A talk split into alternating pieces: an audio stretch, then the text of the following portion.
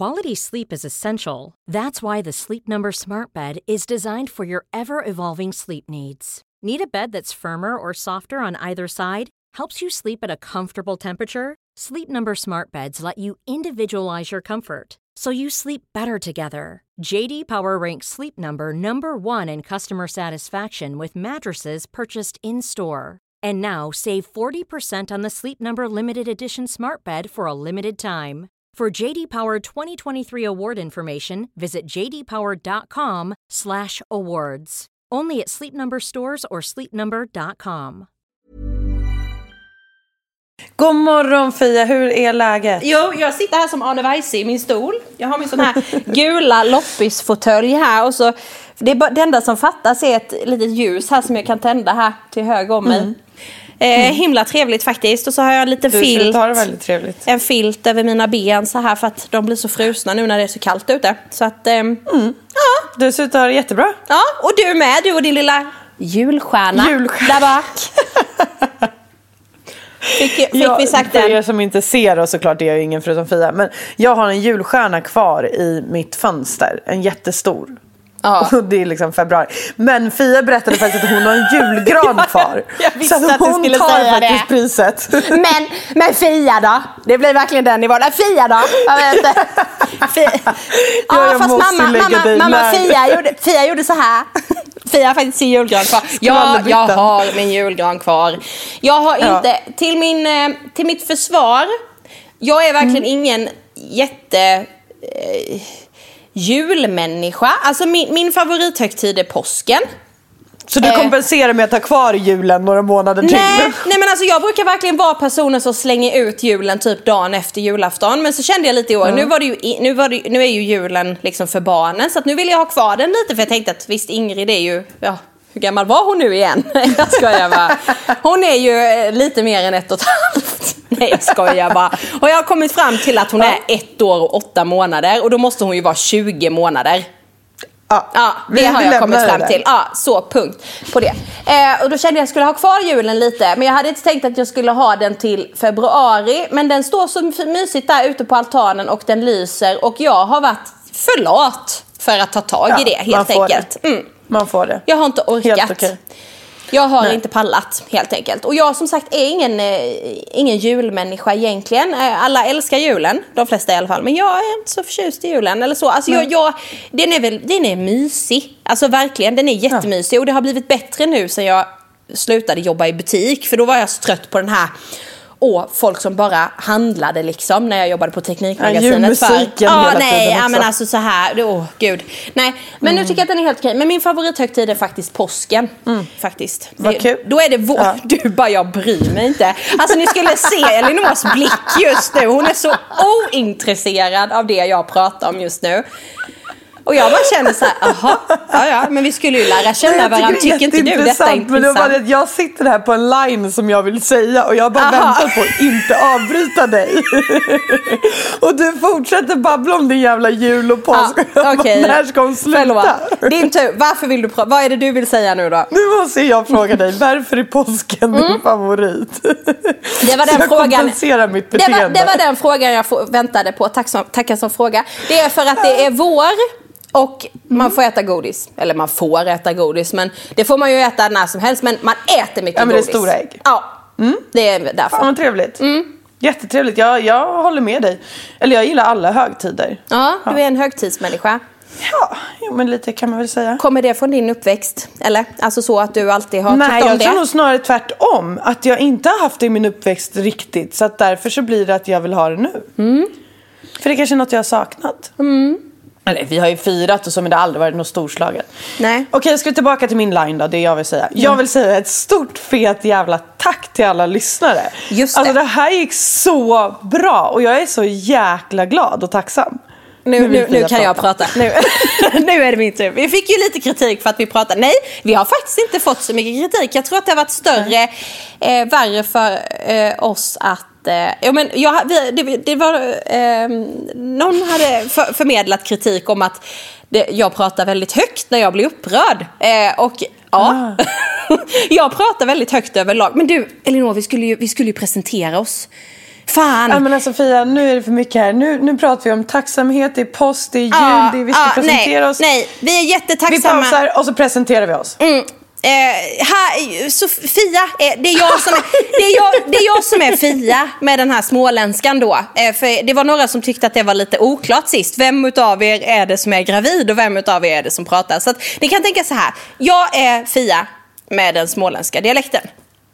Ja, Och jag är då Elinor med den icke småländska dialekten. och det är hon som är Den gravid. gravida kvinnan. Ja, precis. Exakt. Så Ja. hej och välkomna till Vill du prata om det med Fia och... Och Elinor!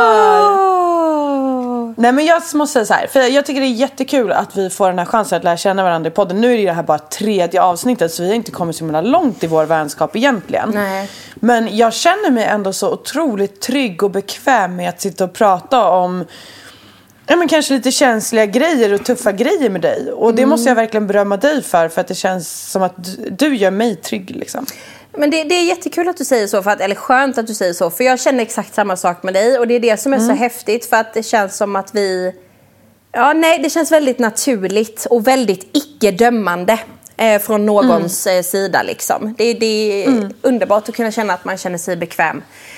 Eh, när man... Och nu blev jag ännu mer bekväm efter att vi släppte de här två avsnitten och vi fick lite feedback från våra eh, lyssnare. Och det var så bra feedback, jag blev så glad för att det var som att folk uppskattade saker som jag kanske tänkte var en svaghet hos mig. Och jag blev bara så trygg i hela den här miljön att spela in den här podden med dig och med de lyssnarna som vi faktiskt har. För vi har fantastiska lyssnare. Mm, jag håller med. Och det kändes lite som att man kunde dra på den där ventilen. Alltså jag blir helt så exalterad nu. Vänta lite, vänta lite. Uh! Så här, det kändes som att man kunde vrida på den där ventilen lite till och vara sig själv lite, Ja. lite mer efter det här nu liksom. Ja. Inte för att vi höll tillbaka. Nej, man känner sig men... jättebekväm. Ja, verkligen. Och det vill jag tacka dig och lyssnarna för. Ja, och jag faktiskt. vill också tacka. Underbara är ni. Tack snälla. Så kul det här ska bli att göra detta tillsammans. Fortsätt pusha oss sådär. För när, när ni skriver så fina grejer till oss och säger att ni tycker att podden är genuin och jättebra och sådär.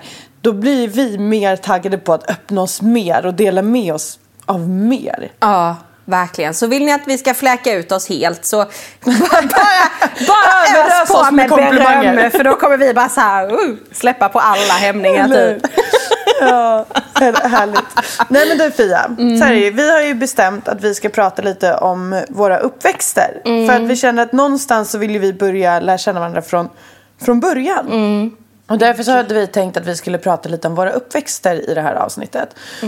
Och jag måste bara säga redan nu att alltså min uppväxt är ju ett ganska känsligt ämne för mig.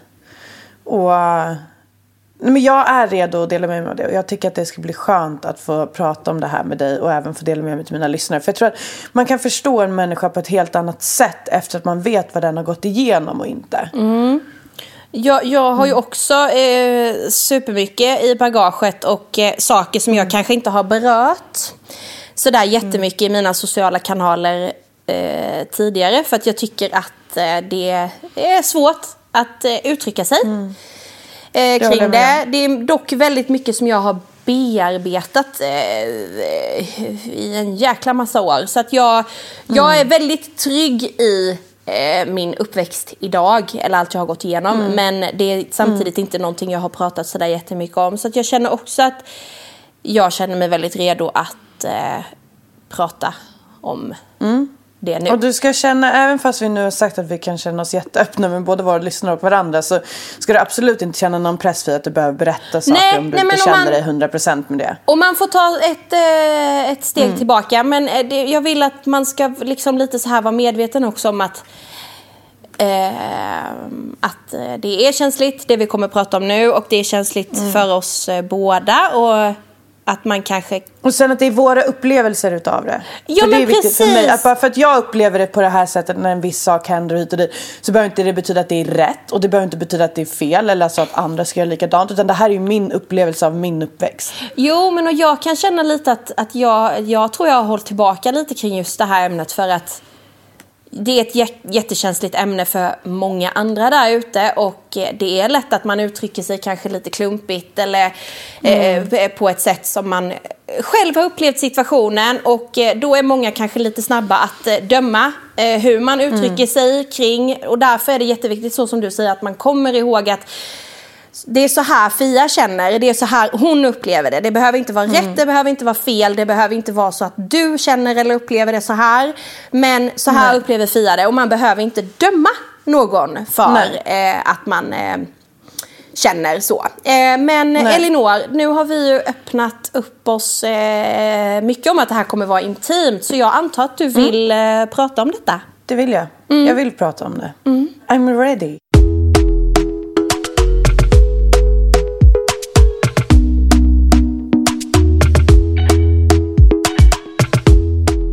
Men jag, okej, men jag börjar då. Ja. Eh, Jag eh, eh, växte upp i Svinninge. Jag är född i min familj där jag faktiskt bor idag. Jag bor ju i Svinninge idag också. I ett litet hus. Det var ett sommarstugeområde när jag bodde här när jag var liten. Nu är det ett stort villaområde. Jag har en pappa och en mamma och en storebror som är två år äldre än mig.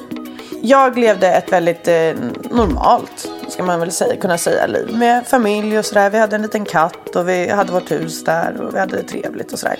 Eh, sen så fick jag min diagnos psoriasis när jag var fyra år. Eh, nej, inte diagnos. Jag fick mina utslag när jag var fyra år. Jag kommer inte ihåg så mycket från just det. Och eh, sen när jag var sex år så fick jag diagnosen. Så det tog mig två år att få diagnosen. Från att jag är sex år har jag lite minnen. Och jag gick i en skola där alla barnen typ bodde i samma område som jag gjorde också. Eftersom att jag bor lite utanför stan och sådär. Eh, det blev tyvärr väldigt lätt att eh, jag blev mobbad i klassen på grund av att jag hade de här utslagen. På grund av att jag såg annorlunda ut.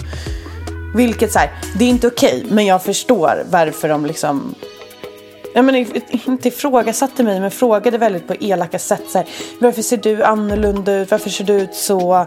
För att jag såg ju annorlunda. Man såg ju mina utslag klart och tydligt på min kropp. Och eh, det, det kan man väl nästan säga var starten för hur mitt liv sedan skulle bli. För att när man blir mobbad sådär utav sina klasskamrater och det, det pågick ganska, alltså väldigt länge. Så när jag kom in med min psoriasis när jag var fyra år så hade jag inte riktigt någon uppfattning om att den var annorlunda, om att jag var annorlunda för jag hade inte riktigt upplevt att jag var annorlunda. Men sen då när mobbningen kom, då fick jag det verkligen i mitt ansikte och många andra som har blivit mobbade kanske kan relatera till att man till slut nästan tror på sina mobbare. Att när de säger så här, gud vad äcklig du ser ut. Och så hör man det varje dag. Då tror man nästan till slut att så här, men ja det är sant, jag ser faktiskt äcklig ut. De har rätt. De, det stämmer. Eh, och där tyckte jag att det var extremt jobbigt. Men jag gick kvar i den här klassen väldigt länge. Fortsatte bli mobbad. Jag sprang, när vi skulle ha bussen då, så var ju alla klasskompisar på samma buss. Så skulle jag gå till min, eh, gå hem och då var det alltid ett par killar som gick efter mig. Hoppade av bussen gick efter mig och ville dra av min mössa för att jag var alldeles röd i hårbotten. Och så ville Alltså, de jag- kasta där, iväg den och så här. Och jag kommer ihåg att jag tyckte det var så jobbigt och jag bara sprang av bussen till min morfar för han bodde ganska nära och så satte jag mig under hans här utomhustrapp och väntade där och grät tills alla mina kompisar då hade gått förbi. Och det här var liksom varje dag nästan. Jag älskar att du säger alla dina kompisar. Jag, vet, men det, jag trodde att det var mina Ja. kompisar. Det är det som är det Det där var ja, ju absolut inte roliga i det hela. Nej. Men det är det som gör att jag fick en skev upp, alltså, En skev upplevelse av av vad kompisar är. Och vad, verkligen, jag trodde ju att det var vänskap. Jag trodde det var så här, men de har ju rätt. Alltså, jag kan ju inte kräva av mina vänner att de inte ska mobba mig för att jag ser annorlunda ut för att jag ser äcklig ut. För att jag ser ju annorlunda och äcklig ut. Det var ju så mina tankar var. Eh, vilket så här, i efterhand är så jävla sorgligt.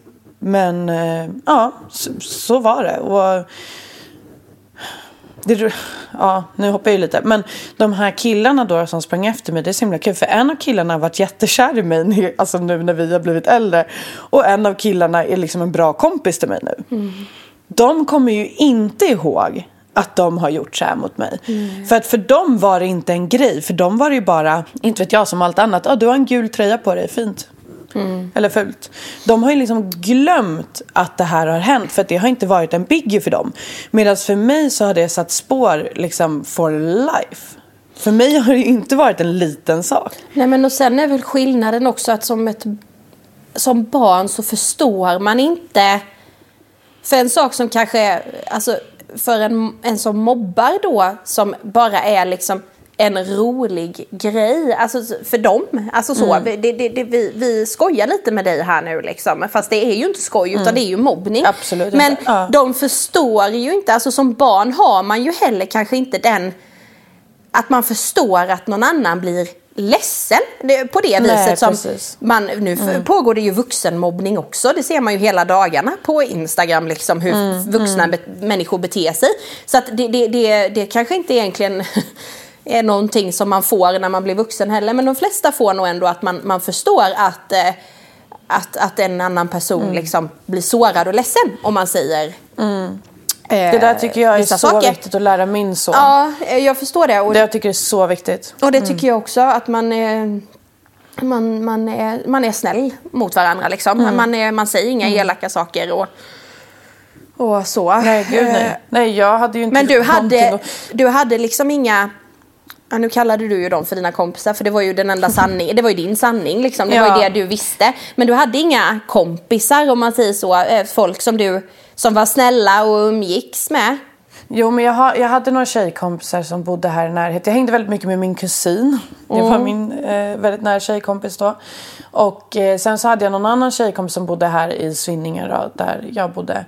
Och eh, henne var jag hemma hos ganska mycket men till slut så frågade faktiskt hennes föräldrar min mamma så här, vad är det Elinor har? Så här, vi, vi, vi vet inte om vi är så bekväma med att hon ja, men typ sover där. Men du vet, det- de fattade typ, hennes föräldrar var också väldigt så här, nu efterhand förlåt, men dumma i huvudet. Men de tyckte ju typ också att det var annorlunda. Att de var lite rädda att jag skulle smitta deras barn. Typ. Så äh, där slutade ju jag hänga där också för jag var så himla ledsen of course. Eh, men jag, jag ska inte säga att jag inte hade några vänner för det hade jag men jag kanske Spelar ju egentligen ingen roll. inte ställde så höga krav på mina Nej. vänner. För att jag tyckte typ att det var okej att de var elaka för det var ju det enda jag kom ihåg att vänner var också. Och du tyckte Sen så liksom... hade jag några, några få, när jag blev lite äldre, så hade jag några få vänner som jag faktiskt är jättebra vän med idag också. Ett litet tjejgäng. Som eh, faktiskt hade min, min rygg och så här skithärliga tjejer verkligen. Det var en annan tjejkompis då i den här klassen där jag blev mobbad som kom. Hon började där i trean. Och hon blev mobbad också. Och jag var ju den då som förstod henne så jag var den som ställde mig bakom henne hela tiden och alltid så här försvarade henne när folk mobbade henne. Och då blev ju vi jättebra vänner. Men det är ju Och är jättefint bra av. Mm. dig. Men det är, det, är, det, är, det är fint av dig att höra det. För att det, det, det, det känns som att det kan bli antingen eller där. Att antingen fattar Mm. du vad hon går igenom och så ställer man sig bakom henne. Eller så ser man tillfället i att oj, ja, men här finns en annan person som nu tar min Mm, jag plats. hakar på också Jag mobbar. hakar på här nu för nu får jag äntligen vara en i gänget liksom. Alltså jag kan Mm, tänka mig att det finns antingen eller där. För att Mm. du, du liksom för en gång skulle inte vara den personen som folk gav sig på liksom. Precis. Mm. Nej men där var jag faktiskt glad och stolt över mig själv att jag tog inte det partiet Ja, det förstår jag. Utan jag Det tog det här jag. att jag förstod Wow. hur jobbigt det är att bli mobbad och därför kände att det här kommer inte jag vara med på. Nej. Snarare tvärtom.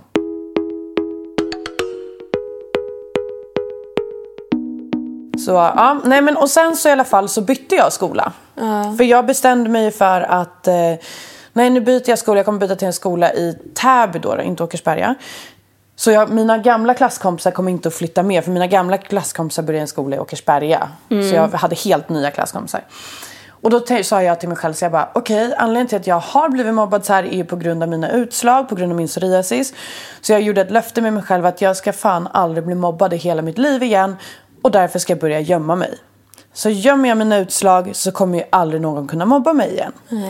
Så jag bestämde att nu ska ingen någonsin få veta mina utslag. Så det var lite sorgligt, för där började jag gömma mig själv.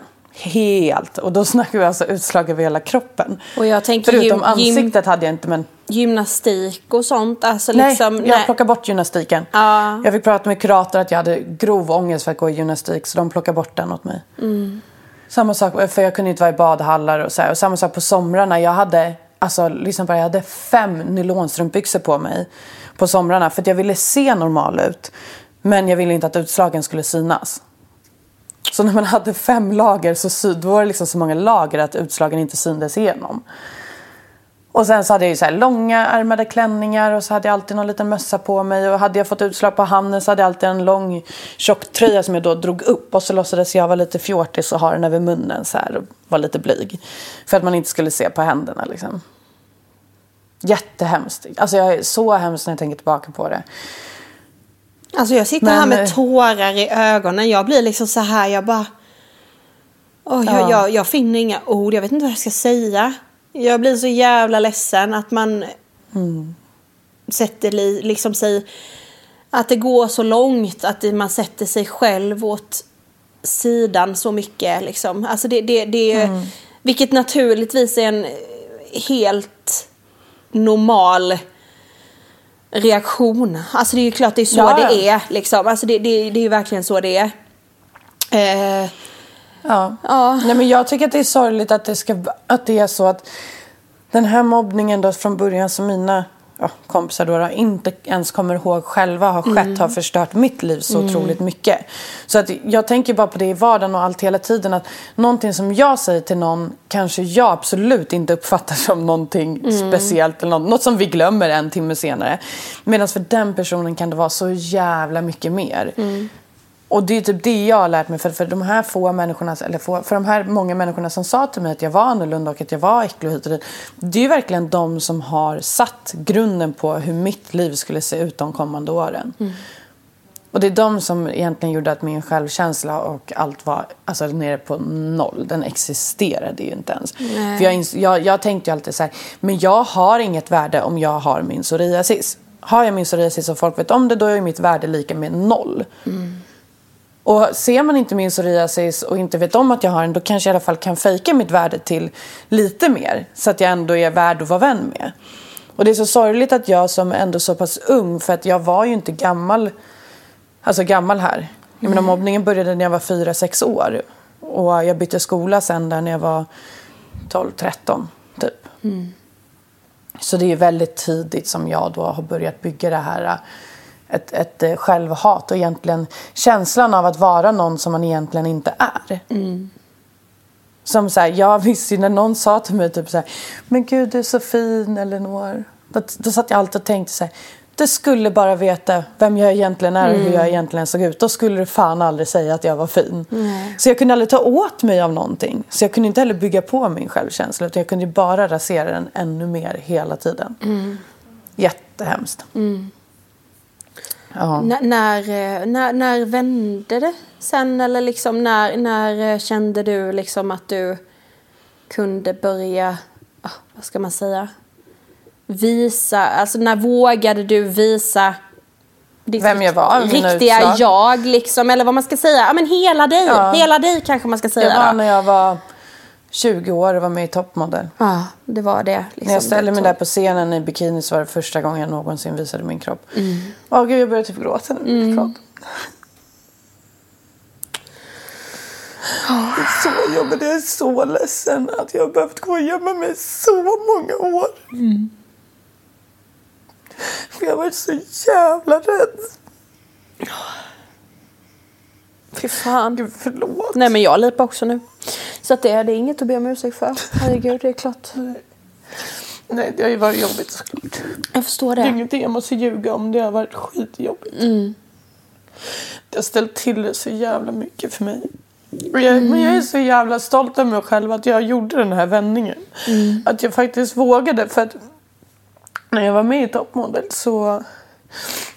Eh, alltså innan jag sökte till det programmet för att jag fick höra från agenturer att jag kommer aldrig kunna bli modell om jag har mina utslag. Eh, och så fick jag höra att jag skulle gå hem och bli av med de här utslagen innan jag kunde komma och fortsätta leva min dröm. Och eh, då gjorde jag en sak att jag tänkte så här, okej men då ska jag söka till toppmodell och så ska jag redigera bort mina utslag. Och kommer jag inte med, då har det inte med mina utslag att göra utan då har det med mig att göra. Och kommer jag med, då har det verkligen med mina utslag att göra. Så sökte jag till toppmodell och så fick jag komma på massa castingar. Och så till slut så kom jag ju med, men jag hade inte berättat för dem då att jag hade mina utslag. Utan det fick jag göra på så här, att sista slutcastingen kallar de det. Då får man träffa typ så här psykolog och massa grejer. För de, när man är med i tv måste de se till att du är hyfsat stabil liksom, i dig själv. För det är en väldigt stor press att vara med i en sån situation. Hur, Eh, hur, och då blev berättade du, jag.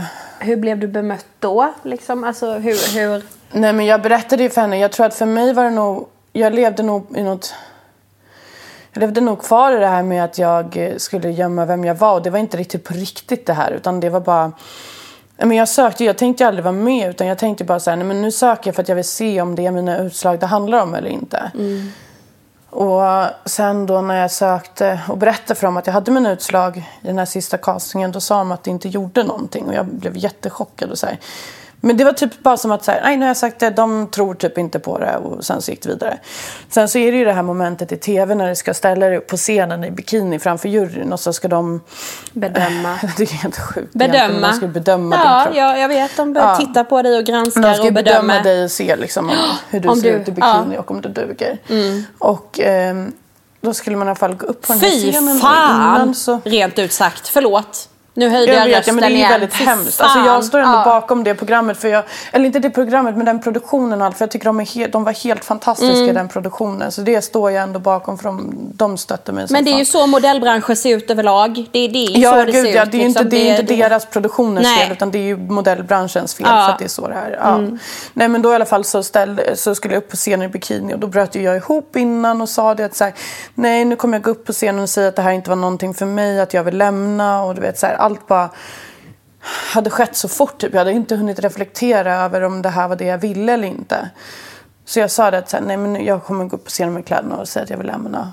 Men då, egentligen får man inte prata med sina föräldrar. De tar ju ens telefon när man är med i tv och så får man inte prata med dem. Men de sa det, du får ringa din mamma om du vill. Alltså då fick jag ringa min mamma och sen så ja, övertalade de mig. Hon bara, det kommer kännas så bra efter Elinor. Och, ja, så övertalade de mig att gå upp där på scenen ändå. Det är fan det bästa jag har gjort i hela mitt liv. Alltså det var verkligen, det är helt sjukt Fia, men det här uttrycket att en sten lättar från dina axlar. Alltså jag blev verkligen flera kilo lättare från mina axlar. Men det var ju flera Det var som att- år du var på där Elinor. Alltså Ja. det var ju, herregud så mycket ångest. Och, Ja, det kändes så jävla sjukt att bara stå där och bara Ja, det här är jag. Och så säger de då till mig att jag är fin och alltihopa även fast de såg mina utslag. Och för mig så hängde ju inte de två grejerna ihop. Att vara fin och ha utslag. Det var liksom omöjligt att de två skulle vara i samma mening. Så ja, det var jävligt sjukt och vilken jävla upplevelse det var. Det var verkligen så här, där var min vändpunkt i hela livet typ med allt. Och så kom Alltså, du jävlar. tvåa också. Ja, Det och där ju lite också återigen så blev jag... ja, ja, jag gjorde fan ett bra jobb Ja, alltså. det gjorde men, du fan i mig. Och gör ett bra jobb nu med kan jag säga. men det som ju Så var grejen viktigt. var att som jag blev ledsen över det var faktiskt, och det har jag inte heller pratat om i mina sociala medier, men jag blev jävligt ledsen över att jag kom två just för att den som vann vann ett kontrakt på Stockholmsgruppen. Ja. Och, alltså ett modellkontrakt. Och då kände jag så här, jag kunde ju inte vinna för att de ville utnyttja mig och min psoriasis för tv, för att göra bra tv, för att få folk att hänga med och heja på mig. Men sen när det väl kommer till kritan, då vill inte agenturen ha mig. För att de har ju alltid sagt att de vill att jag blir av med mina utslag innan, innan jag kan vara med. Så, det är där, alltså, så jag bröt ju ihop totalt efter finalen och bara varför vann inte jag? För det var ingen som hade en förklaring till varför jag inte vann. Så jag trodde ju alltid att det var på grund av mina utslag. Jag tror ju det typ än idag. Att det var ju på grund av mina utslag som jag inte... Jag fick vara med men jag fick inte vinna. Men jag är så jävla stark idag. Alltså det har jag verkligen mina följare att tacka för att de har varit så jävla peppande mot mig. Jag kastades in i offentligheten efter toppmodell för innan. Jag hade inte riktigt tänkt på att så här, jag kommer vara med på tv, jag kommer få följare. Alltså Instagram var ingen, ingen stor grej då. Nej. Sociala medier hade knappt kommit. Alltså, var verkligen börjat, så jag hade ju ingen... Alltså jag hade verkligen inte tänkt på att man skulle bli känd eller någonting sånt. Nej. Och sen så bara skriver alla om mig. Alltså alla stora bloggare då. Alltihopa. Kinsa, Blondin, Bella, Kissy. Alla de där skrev om mig och bara. Det här är nog den coolaste tjejen jag har sett. Och du vet så här. Jag fick så jävla mycket pepp. Och mina följare bara älskade mig. Så jävla cool känsla. Jo men och sen också får du ju se fatta vad du har gjort för många andra. Liksom även eh, trots din tuffa uppväxt och allt du liksom har behövt gå igenom har tagit dig dit du är idag. Och du, Ja. du, du får så många att resa sig upp. Ja, jag vet. Som Alltså, själva har gått igenom detta. Och, eller går igenom detta. Och, och sen Mm. att de har dig som en liten... En, en liten, en stor person. Ja. Som leder Jag har bara dem en fram liksom. som jag aldrig kommer att alltså, glömma och den bär jag med mig. Och det är att det var en mamma som mejlade mig efter att jag hade varit med i Toppmodell. Då. Hon skrev att hon har en dotter som är sex år och henne, hon har psoriasis och har så här, nu på senare tiden frågat så här, mamma är jag fin ändå? Och så här, verkligen börjat ja, men känna det jag kände kanske när jag var sex år gammal.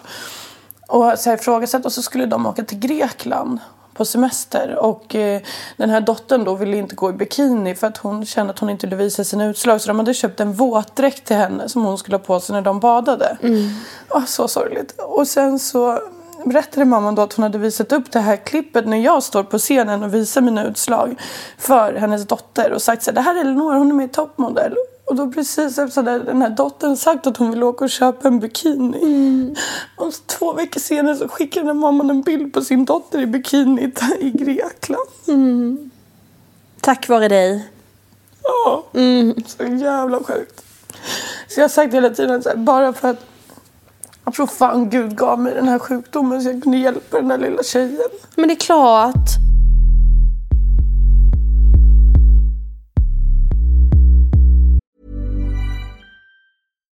Hi, I'm Daniel, founder of Pretty Litter. Cats and cat owners deserve better than any old fashioned litter. That's why I teamed up with scientists and veterinarians to create Pretty Litter. Its innovative crystal formula has superior odor control and weighs up to 80% less than clay litter. Pretty Litter even monitors health by changing colors to help detect early signs of potential illness. It's the world's smartest kitty litter. Go to prettylitter.com and use code ACAST for 20% off your first order and a free cat toy. Terms and conditions apply. See site for details.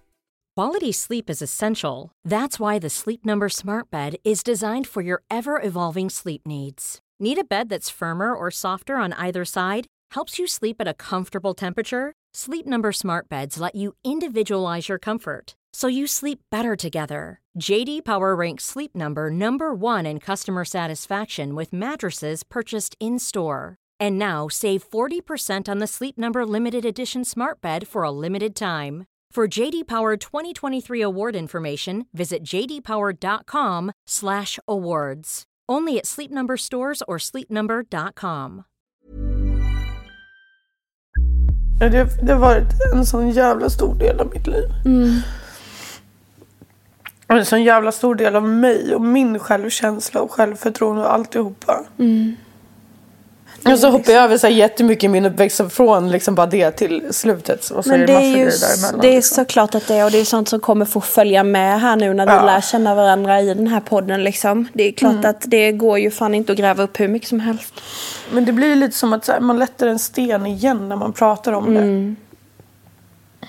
Och så är det Att klart att det är blandade Och man blir känslor också. påmind om att så här, det, det här är faktiskt min resa, det här är faktiskt mitt liv vi pratar om. Det är faktiskt den här lilla Elinor vi pratar om som har mått så här jävla dåligt. Mm. Men jävlar vad cool jag är. Alltså, jag kan typ aldrig sluta tänka på hur cool jag själv tycker att jag är efter att jag ställde Nej, mig där på men det- scenen. För jag förstår inte ens var jag hittade den styrkan. Alltså, jag vet inte vad som fick mig att göra det. Jag kanske bara var helt jävla trött på att gömma mig. Jag vet inte men nu när jag tänkte tillbaka, jag hade nog aldrig gjort det idag. Jag hade inte kunnat vara så modig idag. Nej. Nej fast sen samtidigt också modigt. så allt det du säger nu liksom till dig själv tar ju igen allt du har känt på något vis. Alltså det är ju liksom, Mm. det, det, det, även om saker, alltså så här är det ju livet, är ju en jävla berg och dalbana. Rent ut sagt. Och så är det jäkligt djupt vissa tider i livet och sen är det jäkligt högt andra tider i livet. Och Mm. någonstans så måste man gå igenom vissa saker för att kunna Ja, men jag, hur, finna här, ro jag eller vad man när ska jag vet säga. hur saker och ting blev, när jag sitter här idag och ändå har en självkänsla, jag har ett självförtroende och jag mår bra i min egen kropp och utslag. Mm. Då kan jag ändå säga så här, jag, är det sjukt att säga att jag är glad att jag har gått igenom det jag har gjort med den här sjukdomen. För att det har ju gjort mig till den jag är idag. Jag hade absolut inte varit så ödmjuk och snäll och förstående som jag är idag om jag inte hade gått igenom det. Jag tror verkligen inte att jag hade varit, eller jag vet att jag inte hade varit samma människa idag. Nej, men och sen också, liksom, det, det finns ju ingen idé heller nu. Det att allt som har hänt. det som har Nej hänt men heller. alltså allt, har ju, allt som har hänt har ju hänt av en anledning och sen så har det liksom Mm. format dig till den personen du är idag. Det, det, det, så kan jag tänka ibland på allt en annan har gått igenom. Mm. Liksom att Tänk vad annorlunda saker och ting hade kunnat se ut om man liksom hade sagt nej vid vissa tillfällen eller liksom sagt ja vid ett annat. Eller, alltså livet Mm. Och det var bara ett sånt litet ja eller nej Ja. där och då. Men det Ja. blev så himla stort i slutändan. liksom helt, helt eh, beroende för hur framtiden ska bli liksom och, och allt eh, sånt. Jag sitter lite och skakar här nu. Jag hoppas inte det påverkar micken men eh, Ja, nej. Men gud, förlåt. Nej, men jag tror att, jag Säg tror att inte du förlåt. Kan... Nej, men... Nej, jag vet inte. inte, Tycker du att jag ska komma in efter det här nu liksom? Hur, hur gör man en snygg övertagning från detta? Nej, men jag tror nog liksom- faktiskt att det är bra att vi gör en övertagning för att det blev väldigt tungt. Jag, tror att, eller jag vill alltid att folk ska lämna den här podden med känslan att man Ja, det en blir- bra känsla i kroppen. Fast det blir det nog inte nu. Nej, Så. okej. För det är rätt tungt Nej, men här jag tar, tar bara över. Ja, det kanske det- inte gör någonting om det här avsnittet blir lite längre. Nej, det får bli lite längre. Nej, men eh, jag har mamma, har jag. Mm. Och en eh, bonus. Har du några syskon? Pappa, jag har en lillebror. Han är tre år yngre än mig. Ja. Vi är eh, jättenära. Mm. Idag. Eller har alltid varit eh, egentligen. Alltså så. Mm. Eh, men eh, min pappa han... Åh, nu fick jag så här ångest. Lite så kände jag. Nej, hjärtat. Jag brukar inte få det när jag pratar om pappa. Men eh, nu kände jag bara att jag fick det lite. Han... Och Eh, vet du vad, du behöver inte prata om det om du känner att det blir för jobbigt. Nej, men jag vill prata om detta nu. För jag känner inte att jag har liksom pratat eh, om det. Han, han eh, var eh, missbrukare. Och eh, tog livet av sig när jag var tio. Så nu, Ja, men nu eh, kommer mina nu, nu sa vi det. Nej, och, och det här är liksom... Jag kan tänka mig att just den där meningen kanske är ganska jobbig att säga. Nej men eller? alltså saken är den att jag har bearbetat detta i så jävla många år. Så detta har liksom inte varit jobbigt för mig på typ skit länge. Men jag har också undvikit att prata lite om det för jag tycker att det är så otroligt svårt att prata om självmord. För att jag, det finns tusen och åter tusen olika upplevelser om självmord i familjer, vänkretsar. Eh, och alla upplever olika. Och jag vet att det är så känsligt hur man uttrycker sig och hur man pratar om ett självmord. Men då får vi bara komma tillbaka till det här för att nu berättar ju du dina upplevelser och dina, din uppväxt Precis. och hur du har upplevt saker. Det behöver inte Eh. betyda att någon annan som varit med om samma sak ska ha Nej. känt likadant. Nej. Och jag tror inte att det finns, så, det går ju inte att känna fel eller känna rätt. Känslor är ju alltid som de är. Precis. Nej men alltså jag, jag i, i det stora hela har jag haft en alltså, jättebra uppväxt. För att min mamma har, och hon liksom är den starkaste kvinnan jag eh, liksom känner. Hon, hon bara stod där liksom. Ehm, Och har dratt ett så enormt släp under många, många år med pappas missbruk. Liksom, han var alkoholist, han var tablett, eh, väldigt tablettberoende. Eh, mycket ångest eh, eh, som han dämpade med att dricka och som sen liksom blev eh, ja, värre för att han drack och så fick han ångest för att han drack och så drack han ännu mer. Alltså det, det, det, det är liksom... För jag frågar så här, kommer du ihåg din pappa från den tiden? Mm. Eller så här, Jag har inte mycket minnen från min uppväxt. Jag Nej. har eh, inga... det kanske blir som ett trauma också att man för, liksom så här, skjuter bort det lite. Ja men och jag har inga positiva minnen, så kan vi väl minnas. Jag, jag har eh, några få minnen att jag kommer upp liksom. Mm. Vi bodde i Värnamo. Eh, jag är uppvuxen i Värnamo från början. I ett radhus. Mm. Eh, och jag har minnen av att jag kommer ihåg att han, jag kommer ihåg vilka sängkläder det var i deras sovrum och jag kommer ihåg att han har däckat. Mm. Okej, så du kommer ihåg sängen. detaljer, Ja, och att det låg en påse Ahlgrens bilar bredvid Mhm. typ. Så det, Mm. vissa minnen har, min, minnen har jag som är väldigt specifika men jag, Mm. har också väldigt så här, det är typ bara ett fåtal minnen jag har och de var han liksom oftast eh, full. Eh, och jag, jag, jag vet att jag har väldigt eh, svår relation till eh, onyktra män. Framförallt, alltså jag, man, får, man får liksom inte röra vid mig och ta i mig och, och så. Jag har väldigt svårt för att, eh, ja, framförallt män då när man dricker för mycket. Och, och här, det- eh, egentligen så började ju typ en väldigt svår tid där vid tio års ålder. Liksom, att, eh, Såklart. Att kunna, alltså gud varför är det så svårt att hitta ord? Alltså jag, jag, jag har känt mig så... Men Fia, det är ingen liten sak. Det, det är en stor Nej men alltså i ditt liv. Och så många år. tror, jag har pratat men jag om tror detta att det, så det, många ibland spelar det gånger. inte någon roll hur många år det har gått. För det är fortfarande det kommer alltid vara en händelse för dig som ligger dig så här, missförstå mig rätt, men så här, varmt i hjärtat. Förstår du? Men där, så här, den händelsen ligger dig i din kropp konstant. Ja. Det är lite som så här med mig och min sjukdom. Jag har också en händelse där någon nära har gått bort. Mm. Och det, det, det kommer alltid ligga där. Även fast man flera år har kunnat bearbeta det så kommer det fortfarande vara känsligt när man tänker tillbaka på det och när man återberättar det så som du gör nu. Jo men i vissa fall, alltså som sagt jag har återberättat detta innan och det har aldrig liksom känt mig så här jag har aldrig känt mig så här grundad och närvarande men det kanske också är ett tecken på att man liksom på något sätt kanske inte har varit så närvarande när man har pratat om det utan Nej. mer pratat om det rent Mer som en robot. Typ. Ja, lite så. Det har gått på repeat, samma meningar hela tiden. Liksom. Men eh, här kan man ju säga att någon form av identitetskris, alltså det, det var att, att gå igenom något sånt här när man är tio, det, det, det, då, det är en jävligt känslig ålder. Jättekänslig. Alltså så är det och jag, jag insåg precis att jag inte har tittat i ögonen på hela tiden som jag har pratat. Jag, jag har suttit och tittat, så här har jag gjort. Och det vet jag Men inte så är heller. jag men- också när jag pratar om jobbiga saker. Men jag, eh, här började mycket ångest. Alltså, vet, och I den åldern med så vet man ju inte. Det är svårt att identifiera känslor. Idag vet jag ju vad ångest är. Och jag vet vad det är jag känner. Och jag vet hur jag ska hantera dem.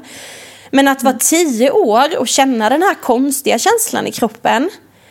Den här oron. Som du då inte kan identifiera. Nej, nej, och jag kan inte berätta vad jag känner heller. Jag, jag kan inte förklara vad det är som pågår i mig. Liksom. Men det, det, jag, det var ju liksom eh, mycket psykologbesök. Jag tog ju, jag ska inte säga att jag tog det värst i familjen, men jag är den som har haft ett, alla tog ju det på sam, naturligtvis på samma sätt. Det, var, det har Mm. Men varit lika jobbigt för olika. Ja men precis, det har varit lika jobbigt för alla men alla, alla sörjer på olika sätt. Och jag har väl varit den Mm. som har behövt ventilera mig väldigt, väldigt mycket. Och det är därför jag har känt också att jag har varit ganska trygg. I, eh, för jag har gått hos psykologer och kuratorer och alltså så jag var tio år gammal. Jag hade, Började du då efter det här eller hade du börjat redan innan? Nej. Eh, efter. Eh, och jag Efter, kommer så väl liksom ihåg hur när vi, kom, vi, vi kommer hem Starkt från... ändå. Jag måste säga det, för jag är starkt som tioåring och, och liksom Men det var ju mycket tack folk, det vare min det mamma. lättaste. Alltså det är ju mycket tack vare min mamma liksom. Hon har ju Mm. hjälpt till så mycket i det här så att hon, hon är ju verkligen en...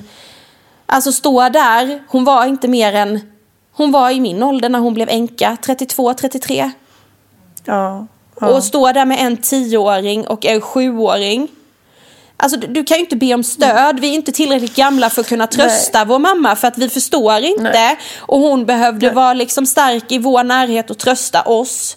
Men hon stod där själv liksom med allt vad det innebar liksom. Ehm, Jättestarkt.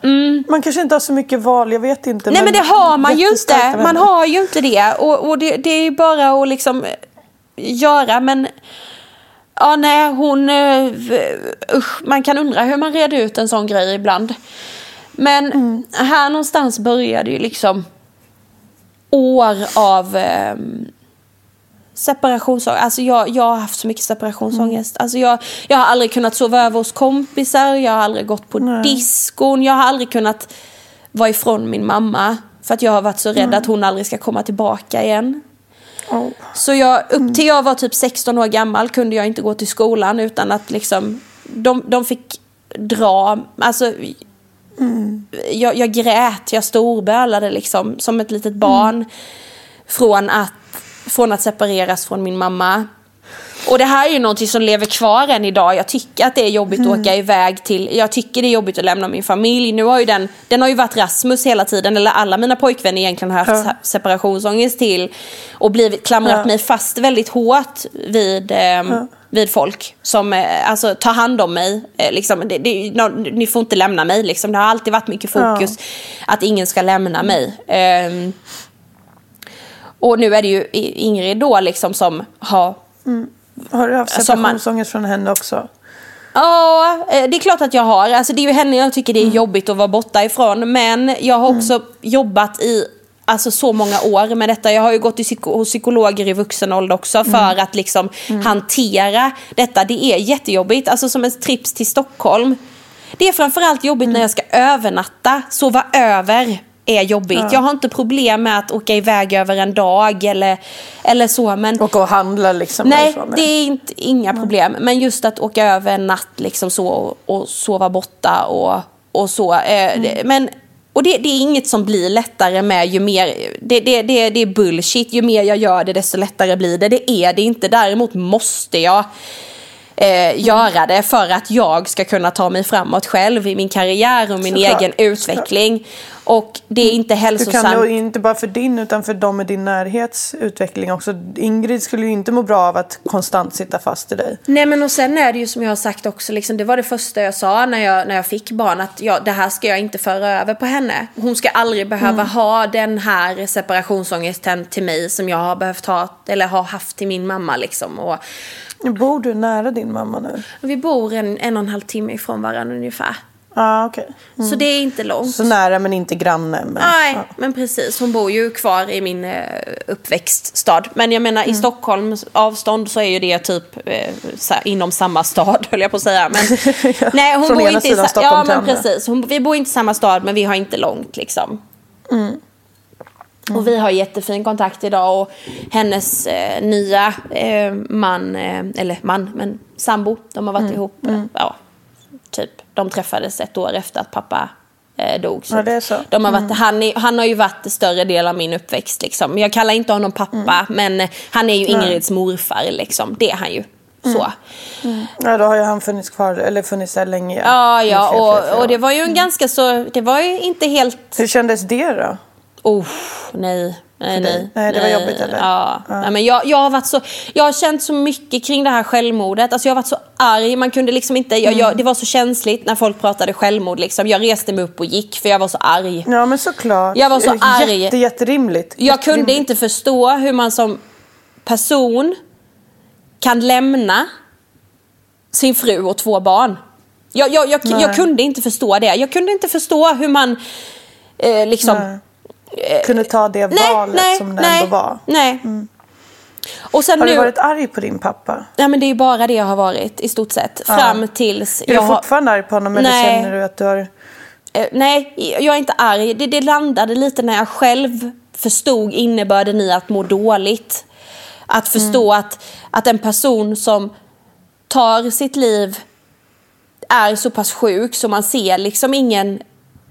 Det är ett stort steg att ta att våga ta sitt liv. Alltså det, det, det är liksom inte en frisk, Mm. En, frisk människa gör inte det för man vågar inte. Nej.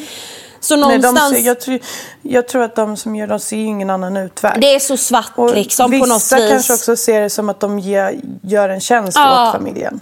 Precis. De kommer ha det bättre utan mig. Så jag är inte arg. Eh, det, det, Nej. men det tog måste många vara skönt år. att känna, slippa känna ilskan. Men det tog många år innan jag liksom kunde Mm. landa i den. Och jag, jag kände mig liksom väldigt lämnad. Eh, Såklart. eh, och väldigt eh, eh, skuld. Eh, att det var mitt fel och liksom mm, hela den här tiden. Det tog lång tid. Det tog faktiskt fram tills att jag var hos ett medium som eh, berättade. Ja, det var, det, det är enda, en, en enda gång har jag känt av min pappa. Och det var den gången när jag var där. Då kände jag hur han klappade mig på huvudet så. Då, då pratade vi om honom och då stod När du här- var hos mediumet Ja, eller? då pratade vi om honom och då kände jag liksom att han, klappar, han klappade mig på huvudet och då frågade jag liksom om han hon bara ja han står bredvid dig och, och då gjorde hon klart också att du måste släppa liksom för att han, han kan inte han kan inte ta sig vidare om inte du släpper. Han, han hänger kvar här för han vet att du liksom inte kan acceptera Ja. detta. Liksom. Och där och då så förstod jag lite mer att liksom, ja, men det, det, det här är en person, han, han då, då, då var jag inte arg längre liksom. Sen vet jag, jag kan inte vilken svara. lättnad kanske. Alltså det var skönt och sen kan jag inte svara, jag kan inte svara riktigt för vad jag känner. Jag kan inte svara, jag känner ju inte honom heller liksom. Jag var tio, alltså han, han har inte funnits med på så många år liksom. Det, det, Nej. och jag kommer inte ihåg så mycket av honom heller längre. Alltså det, det har ju försvunnit. Eh, Och hans missbruk var ju liksom också en stor del utav honom. Vilket kanske resulterade i att han inte alltid var så snäll. Liksom, alltså så. Eh, Vilket förvandlade honom till en person som han Ja, ett missbruk gör jätte, jättemycket Ja. med en person. eh, som han kanske inte egentligen var. Men hela den här händelsen har ju liksom satt lite ribban för hur rörigt hela min, mitt liv skulle bli liksom med ångest och ätstörningar. Och jag brukar ju prata om mina, min ångest som att den kommer i olika skepnader. Jag har liksom haft separationsångest då, sen har jag haft mina ätstörningar som också är en form av ångest. Eh, att känna liksom att man inte räcker till Men är och en strävan efter att... traumatisk händelse så Ja. det som att hela din kropp, alla faktorer i din kropp blir liksom nästan ofunktionella. Mm. Alltså som du säger, så här, det påverkar, du fick jättemycket känslor, var det mitt fel? Som Ja. du säger, du fick ätstörningar, du fick separation. Det är så många delar, det är ju inte bara heller så här, du får en sorg, punkt. Nej. Alltså det är så mycket som händer med en. Och just i den åldern med som man inte riktigt... Och sen var det ju så mycket, jag var ju jätterädd att jag hade ärvt hans sjukdom. Alltså liksom att, att det skulle bli mitt öde. Samma sak liksom. Det som pappa har haft, kan man ärva det? Jag vet att jag frågade väldigt mycket. I och med att jag själv kände mycket konstiga känslor som jag aldrig kunde liksom riktigt sätta fingret på. Jag förstod inte och jag kunde inte förklara för min mamma heller. Nu känner jag mig sådär konstig igen i kroppen Nej, liksom nej. nu, nu, nu, känner jag, nu känner jag den där konstiga känslan liksom. Och, och så. Eh, och jag har aldrig känt att jag liksom riktigt har, har hört hemma någonstans. Jag har alltid längtat bort. Jag har rest mycket. Och det har varit för att komma bort. Jag har aldrig Ja. känt mig hemma riktigt i min hemstad. Eller, Kanske leva i en annan verklighet. Mm, nej, men jag har aldrig känt mig hemma i min kropp. Och det, det, är också alltid, det, det har också blivit en grej liksom, med viktnedgång. Att jag, åh, jag längtade efter känslan att få trivas, att få känna mig som mig själv, att få älska liksom, och känna ett lugn. För en gångs skull, inte springa hela tiden. Springa från ångest, springa från vikt, springa från mat. Liksom, utan någonstans få landa Och bara i- få vara. Bara få vara liksom och bara leva. Och inte, visst, jag går inte runt och älskar mig själv. Ändå, jag, jobbar, eh, jag håller ju på med, med, kroppsprepp och liksom så här och kroppspositiv inspiratör. Det innebär ju inte att jag går runt och älskar mig själv hela dagarna. Det handlar ju snarare om att jag lägger ingen värdering i min kropp på det viset längre. Jag har landat Nej, i en nej. acceptans, liksom att jag är jag. Och jag är Men det är hemma lite det här. som är min psoriasis nu också. Att jag älskar inte min psoriasis. Men Nej. jag har landat i att den är där och jag duger och jag är vacker Ja. och jag är värdefull även fast jag har den. Ja. Men sen så är det inte så att när jag står och kollar mig i spegeln med mina utslag att jag bara Och vill pussa äntligen dem och har bara, de jag älskar er, ni är liksom. fan bäst i hela nej, världen. Nej. Så kanske det inte är. Nej, men jag och- känner ändå att så här, jag kan gå på stan, man kan få kolla på mina utslag för jag är stark i Mm. dem och jag vet att mitt värde ligger inte i mina utslag, mitt värde ligger i mig.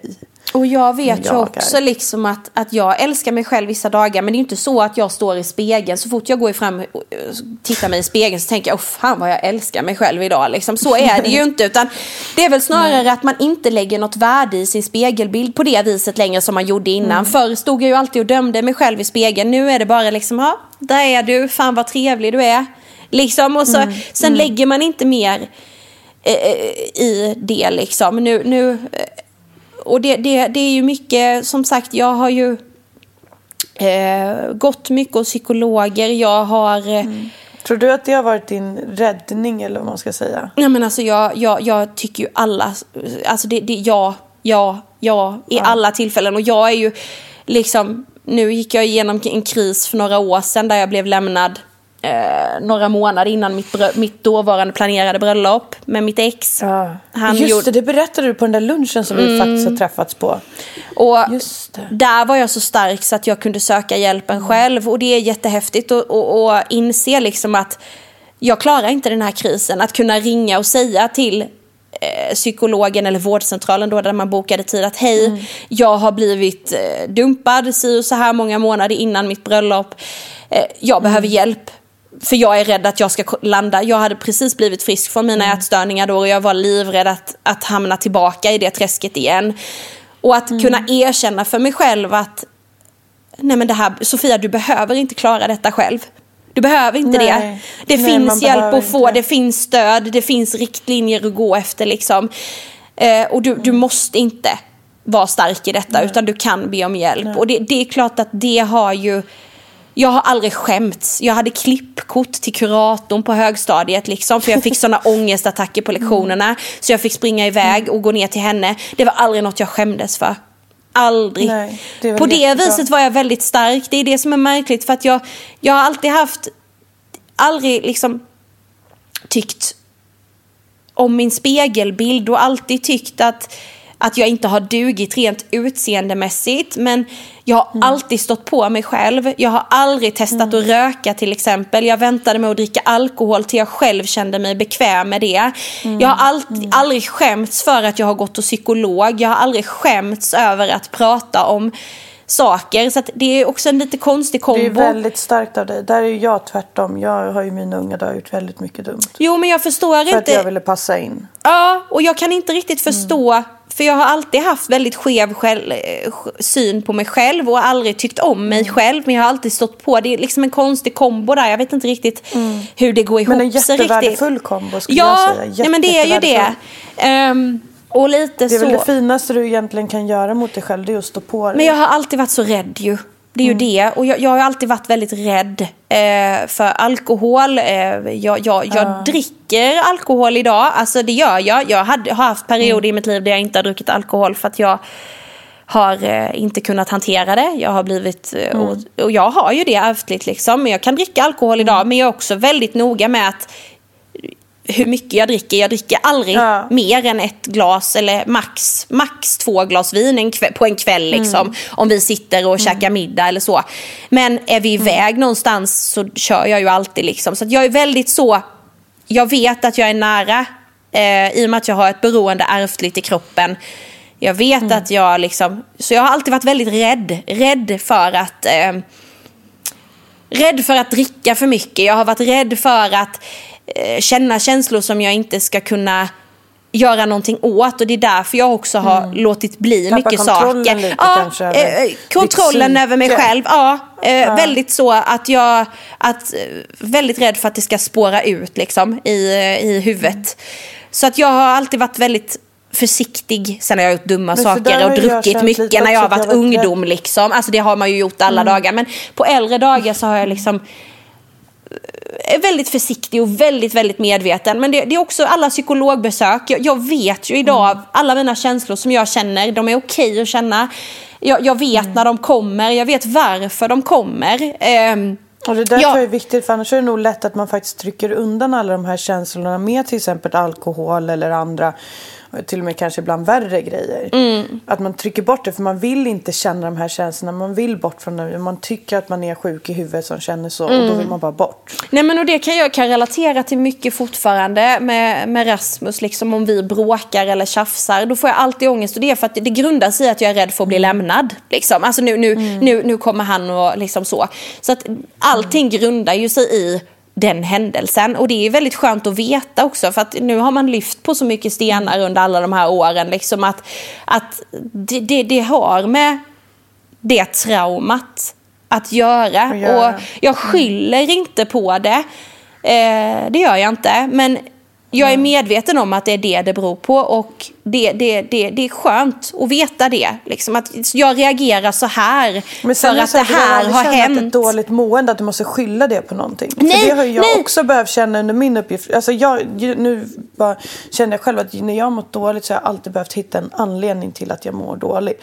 Sen när jag känner att nej, nu orkar jag inte mer, då måste jag ha hittat en anledning till Nej men just det var ju för den händelsen. Mm. Det jag kommer fram till på senare är att du behöver inte ha en anledning till att må dåligt och det okej att bara må dåligt för att man fucking mår dåligt. Nej, Absolut, och det, menar? Och det är inte det jag menar. Jag tänker mer att jag kan vara en komplex person med mina känslor. Liksom. Vem fan kan Mm. inte vara det? Men ibland kan det vara skönt att veta Typ som när jag och Rasmus då, om jag får, en, får ångest för att vi har tjafsat, då kan det vara skönt att veta att "Ja, men Rasmus, jag får detta på grund av detta och detta och Mm, det grundar sig i den här händelsen. Liksom.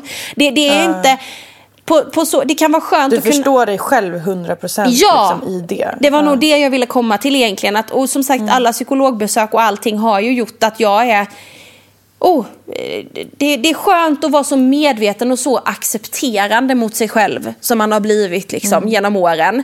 Att det är okej. Har jag en pissig dag, ja men då är det så. Jag känner inget behov av att jag måste, åh, eh, jag måste välja att vara glad eller jag måste, jag måste må bra idag. Jag måste göra tusen saker för att jag ska må bättre. Utan, nej men okej, idag är en rövdag. Jag har ångest idag. Det är okej, det får vara så.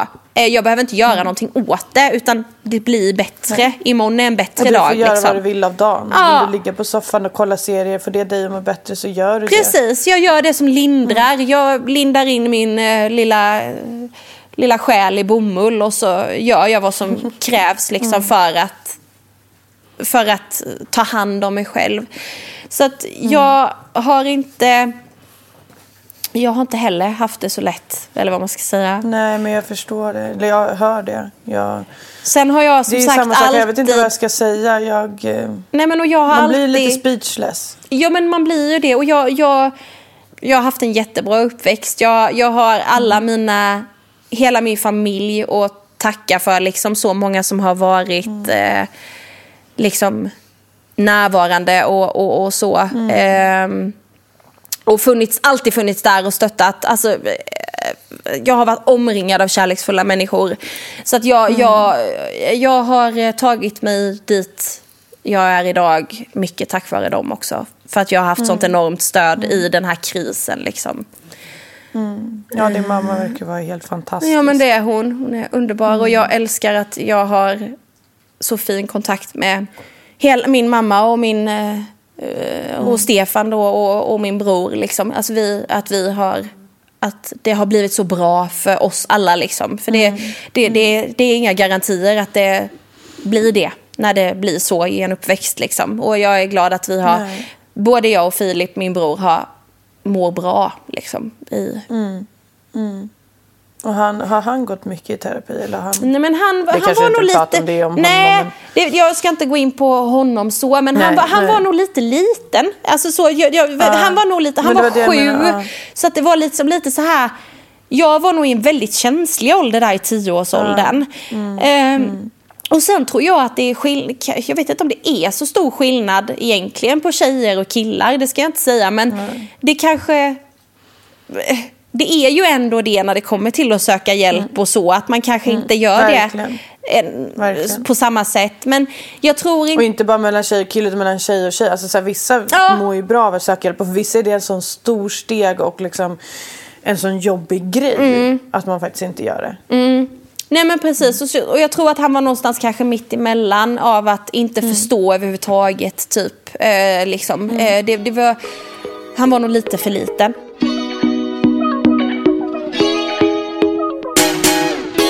Nej, alltså det här var ju ett väldigt eh, tungt avsnitt. Jag bara känner så här vilken urladdning det blev. Jag, jag behöver gå och lägga mig nu känns det som. Ja men det, nej, men det är ju det Jag vet inte ens- när man har delat jag- med sig så intensivt. Och jag kan säga att jag vet inte ens vad jag har sagt. Det ska bli spännande att lyssna på det här avsnittet. För att jag, jag, det, har jag sagt någonting liksom? Eller har jag bara svamlat? För för mig känns det som att jag bara har svamlat. Men Nej, eh, jag tycker du har sagt jättekloka saker. Och vi, jag tror att både jag och jag talar nog för lyssnarna också när jag säger att vi, vi förstår dina känslor. Och vi förstår och dina med. Varit tufft. Och så du bara så här, ja nej men jag tror att det kan vara bra att vi avslutar med någonting glatt.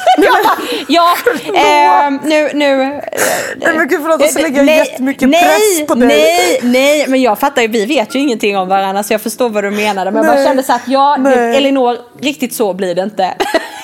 Nej, du bara, äh, då kanske vi ska fortsätta med din story istället. Ja. Nej men så är det. Så här, jag, jag är väldigt noga också med när jag pratar om mina, för nu kan jag säga att jag har har ju inte ens hunnit med en bråkdel av Nej. hela min uppväxt här. Utan det är så många olika faktorer som har påverkats. Men nu har jag ju pratat om en sak i alla fall. Det är bra. Och jag vill vara noga med att när jag berättar då för många om vad jag har gått igenom. Eller det här, jag vill ju inte egentligen att någon ska gå ner gå runt och bli ledsen för min skull eller känna sig sorgsen för vad jag har gått igenom. Utan jag vill ju att folk ska bli snarare inspirerade av att så här, okej och känna att ett, det är okej att vara ledsen, det är okej att vara liksom så här, känslig i upplevelser man har upplevt. Vare sig det är men så grova som du och jag har gått igenom eller om det är mindre. För att man kan inte heller jämföra med varandra. Nej, nej, kan man inte. Jag vill att folk ska känna att det är okej men jag vill också att man ska känna att Elinor mådde piss när hon var liten men hon mår bra nu. Hon har tagit sig ur det och jag vill liksom att det ska vara en glad känsla. Mm. Är det lite för mycket begärt? Nej, och jag kan väl känna lite samma sak. Och precis som vi pratade om dig, liksom att de här händelserna, de har ju format... Den här unga tjejen. Ja, och jag, de här har ju format mig till det jag är idag. Liksom en stark, väldigt stark person. En person som stod emot liksom, grupptryck. Som är, alltså, liksom, jag, jag har så mycket som jag är tacksam för i mitt liv. Eh, Du kanske har lärt dig uppskatta saker på ett helt annat sätt efter vad du har gått igenom. Ja. Alltså jag menar inte just specifikt ut, jag menar så här att alla upplever, så här, jag är ju tacksam för att jag bara kan få gå utan strumpbyxor i gräset Mm. typ, och känna vinden mot mina ben. Det är någonting som kanske du inte skulle av ren så här, bli Nej. tacksam över. För Nej, du har inte alltså- upplevt det, men jag är liksom tacksam över det. Ja, och jag tror liksom att jag, jag... Jag är så tacksam för att det blev så bra ändå. Liksom. Alltså jag, jag är så tacksam för att, att det, det har slutat med att vi är där vi är. Ehm, Hela min familj liksom, efter mycket. Och jag är så tacksam för att jag äntligen efter så många år av förvirrande känslor liksom och all den här separationsångesten. Att jag idag kan säga som jag sa till dig innan att det hjälper inte hur många gånger jag åker iväg och sover borta liksom. Det, det, det, det hjälper Nej. inte, det gör inte det mindre jobbigt men jag gör det ändå. Att kunna säga det att liksom, jag gör det ändå. För att jag vet att jag måste fort... Jag, annars sitter jag bara här hemma. Och jag, jag mår inte bra utav det. Jag måste utvecklas som person, jag måste utveckla mitt, mitt jobb, jag måste utvecklas. Liksom, och jag, jag, att, att ha den självinsikten och kunna säga det till sig själv. Liksom att nej, okej, det kanske inte kommer bli bra. Eh, Liksom att jag fick någon kommentar någon gång att du ska inte behöva leva med den här separationsångesten, du måste söka hjälp. Jag har sökt hjälp. Jag har sökt hjälp. Alltså jag har gått Det är så hos- fantastiskt när andra säger åt dig vad du ska göra för de vet ju så himla och mycket. du ska inte behöva, nej men kanske bara det är så här att det kanske inte blir bättre än så här. Men jag gör saker ändå. Och det är jag stolt över. Att jag, jag, trots att jag gråter när jag sätter mig på stå, tåget upp till Stockholm så gör jag det. Mm, du är stark att göra det. Och det tycker jag är liksom är det tycker jag är, är häftigt liksom att man har kommit dit idag. Att man gör saker som är utmanande fast att man tycker att det är jobbigt. Och det, det, Det det kändes som att det var en bra slut. Så, för nu har vi jäkla mig pratat i en timme och tio minuter. Ja, nej men alltså nu ska inte jag be om ursäkt om saker som jag inte behöver be om ursäkt för. Men nu blev det ett långt avsnitt. Ja. Jag ska inte be om ursäkt för det. det är, troligtvis så hoppas jag att det har varit på något sätt givande, inspirerande eller bara intressant. För Bara skönt att höra att andra Ja. också har haft det tufft. Liksom. kan ju också vara en sak att Ja, det ser verkligen. alltid ut som att alla har det så fantastiskt hela tiden. Men Ja men så är det ju verkligen. Och sen så vill jag också säga återigen till dig för att det är, jag tycker att, eller jag upplever en väldigt sjuk känsla här nu att som du och jag som inte känner varandra redan på vårt tredje, ja men fjärde samtal där som att vi träffades på den där lunchen men typ att vårt fjärde samtal sitter och pratar så bekvämt och djupt med varandra. och för alla Det, det lyssnare. tycker jag är unikt. Och det är väldigt fint, alltså nu börjar jag gråta igen för att det här är så fint. För att det, det, här, är, Nej, men- det här är en jättefin grej vi gör känner jag. Jag känner mig så stolt över det här. Jag känner mig innerligen stolt att vi två gör detta Mm. ihop och att vi sitter här och öppnar upp oss på det här viset. Liksom. Det, det är fint. Ja, för man får ju inte glömma att vi känner ju inte varandra. Nej. Eller ja, nu börjar vi ju känna varandra faktiskt. Verkligen. Eh, och jag är glad att, eh, jag är så jävla glad att vi gjorde det, att vi bestämde oss för att göra den här podden. Jag med. Och ni är fina följare. Eh, Ni är jättefina. Ja, jag känner mig så trygg med att berätta det och att ni sitter och lyssnar. För att det känns som att jag har er där också. Och jag vet att så här, men det känns bra. Det känns som att vi har en bra känsla av lyssnare. Mm. Jag med. Vi summerar där va? Ja, Och och, sen avslutningsvis, gå gärna in och följ vårt Instagramkonto Ja. Vill du prata om det. Där uppdaterar vi lite saker. Ställ gärna frågor om ni har det eller tips på ämnen som ni vill att vi ska prata om. Ni kan även följa Fia Anderberg på Instagram Mm. eller Elinor Bjurström på Instagram. Ni är jättevälkomna. Ja, det är ni. Så hörs vi av Mm. nästa ja, vecka. nej. Fia, en, du får en cyberkram Ja, mig. Jag vill en verkligen, verkligen krama om dig. Ja, det får vi göra när eh, covid is over. Ja, då, ska, Mm. då kanske jag kan komma till dig. Ni är jättevälkomna hit. Vi har ett gästrum. Det vore supermysigt. Ja. Jättemysigt. Då ska vi kramas. Då ska vi kramas. Mm, Puss och ha kram. Var rädda om er. Var rädda Alla om er. lyssnare, ha det bra. Puss och kram. Hej då. Puss, puss. Hej.